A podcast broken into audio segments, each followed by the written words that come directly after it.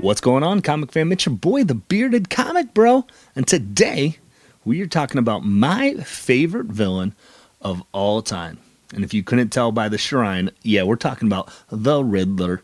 We'll be looking at what are some of his best portrayals of the Riddler in TV and in uh, movies, as well as what are some of my favorite comic stories or arcs that the Riddler is in, and I'd recommend you check out. With that being said, let's talk comics. I can feel your anger. It gives you focus. The Riddler first appeared in Detective Comics issue number 140. This was created by Bill Finger and Dick Sprang. And what's really cool is this is back in 1948. So the Riddler has been with us for a long time. One of the earliest Batman villains for sure. And what I really like about the Riddler is just you can take it in so many different directions. But the Riddler is one of those characters where if it's written well, it really works. So before we hop into the comics, let's talk about what are some of my favorite TV and movie portrayals of the Riddler. Gang, if we're going to talk about my favorite Riddler of all time, we're going to take you back to 1966. That's right, we're talking the Batman TV show starring Adam West, Burt Ward as the dynamic duo. But good golly, Frank Gorshin's portrayal of the Riddler is iconic for me. It will not be beat. I love a lot of other portrayals of the Riddler, but Frank Gorshin is the Riddler through and through for me. And you see that in the show, like that he was the best villain in that show. They utilized him. ABC used Frank Gorshin's Riddler more than any other villain in the first season. He was nominated for an Emmy for his portrayal of the Riddler. Sadly, when season two was rolling around, uh, there were some contract disputes. Frank Gorshin wanted a little bit more money because he knew he was bringing it as the Riddler and with the Emmy nomination. But ABC was already doing budget cuts and they just couldn't meet that demand. And so they decided that they were going to start to make the Riddler a different character, kind of the similar aspects, and they called the Puzzler, and that didn't really work. So they finally brought in John Astin, who's best known for his portrayal uh, in the Addams Family. And this is actually where you actually see the first appearance of the Riddler's cane is in those episodes with John. By the time season three came around, Batman the show was already on kind of the decline on the way out. Luckily, we got another appearance of the Riddler by Frank Gorshin in this series in season three. That's where you get that iconic Batman and Riddler in the boxing ring, which, I mean, come on. Season three, we had Batman and Robin, uh, Batman and the Riddler boxing. We had Batman and the Joker in a surf contest. I love it, but we can all see kind of why it was going downhill from there. Moving on from Batman 1966, we're going to Batman the Animated Series, which, in my opinion, and a lot of other people's opinion, is one of the best animated series of all time. And John Glover's voicing of the Riddler is beautifully done.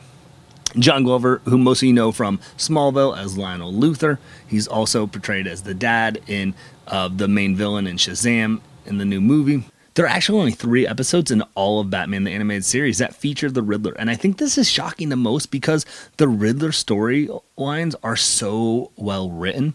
And they're some of the most, they're some of my favorite, at least, episodes in Batman the Animated Series. Like, if you're so smart, why aren't you rich? That is such a beautiful storytelling of the origin of the Riddler. You've got Edward Nygma and kind of why he decides to go this route of being the Riddler. Right after that episode, like a couple episodes later, we had What is Reality, which is the one with the where the Riddler has the virtual reality game set up with Robin and and Batman and Commissioner Gordon gets captured and Batman has to go into this virtual reality game and match wits with the Riddler to save Commissioner Gordon. And of course, you've got in season three, I believe, of Batman the Animated Series, the Riddler's Reform, which is a great one of him trying to uh, prove to everyone that he is no longer a villain and he has a uh, starting with his own branding line and a toy company. and it's a, just a really cool storyline. And of course, we can't talk about favorite TV and movie portrayals of the Riddler without talking about pa, pa, pa, Batman Forever, 1995. Goodness that it is. Some people didn't like Jim Carrey's portrayal, but I know I was one. It reminded me a lot of Frank Gorshin, uh, his portrayal of the over the top, but not too much. I think it's a beautiful uh, blend of what the Riddler should be and can be. So if you don't want to read and you want to check out what are some great ways to see some Riddler in TV or movies, definitely check out Batman Forever. Check out the three episodes um, on HBO Max of the Riddler. If you can find um, any of the 1966 episodes with Frank Gorshin's Riddler, you're going to just have fun with these. All right, gang, we've talked movies, we've talked TV. Now let's talk comics. This isn't a top 10 list or anything, but these are some that uh, my favorite comics that I would recommend to people if they're like, "What? I want to check out the Riddler. What do you recommend?" Because it's such a wide variety. You get to see the Riddler in so many different forms. You're bound to find one that you go, "Okay, this is the Riddler that I really like." We already mentioned that Riddler's first appearance was in Detective Comics number 140, and that would be one of the first ones I would say. Get a good base. It's a great introduction to who the Riddler was originally designed to be, and obviously, he's transformed throughout the years. Uh, and as he should be, but I think there is something to be said about checking out that first issue uh, of what the original intent for the Riddler was. Next, I would recommend Batman 171. That's right, this is the iconic cover of the Riddler. It is the Riddler's first appearance in Silver Age comics. This is a key that I know I'm still looking for, and I know a lot of people try to get because we ain't getting that first appearance of the Riddler. so, the first Silver Age appearance is the one that a lot of people try to get. And this is just a really fun story. You get this storyline that is seen throughout the Riddler. Uh, you saw it in Batman one, uh, 1966 show, uh, where it's the Riddler makes it look like he's committing a crime, but he isn't, to make Batman and Robin look like fools. And so you saw that in the TV show. This is the same kind of story arc, but it just is fun and it's something that I'm like, yeah, I, I'm here for this. Moving on to Detective 822. That's right, gang. We are going far away now uh, of what the Riddler could be, and this is where this was done by Paul Dini and Don Kramer. Paul Dini is one of the creators of the Batman animated series, so anytime Paul Dini steps into a book, you know I'm there for it. This is Enigma Consulting Detective, where they took a a time in the Riddler's history where they're like, let's make him a detective, and you know he was a consulting detective for a couple issues in the Detective Comics series.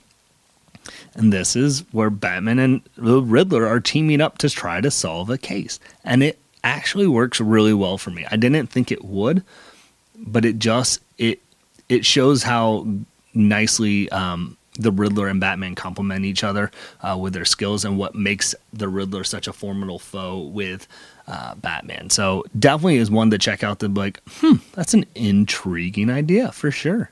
So I also got to recommend one of my favorite uh, Riddler stories. It's Batman and Robin's Adventures number three. This is inspired by the TV series, so it's done in the same style. Paul Dini's back on this book. You've got art done by Ty Templeton, which I adore his art.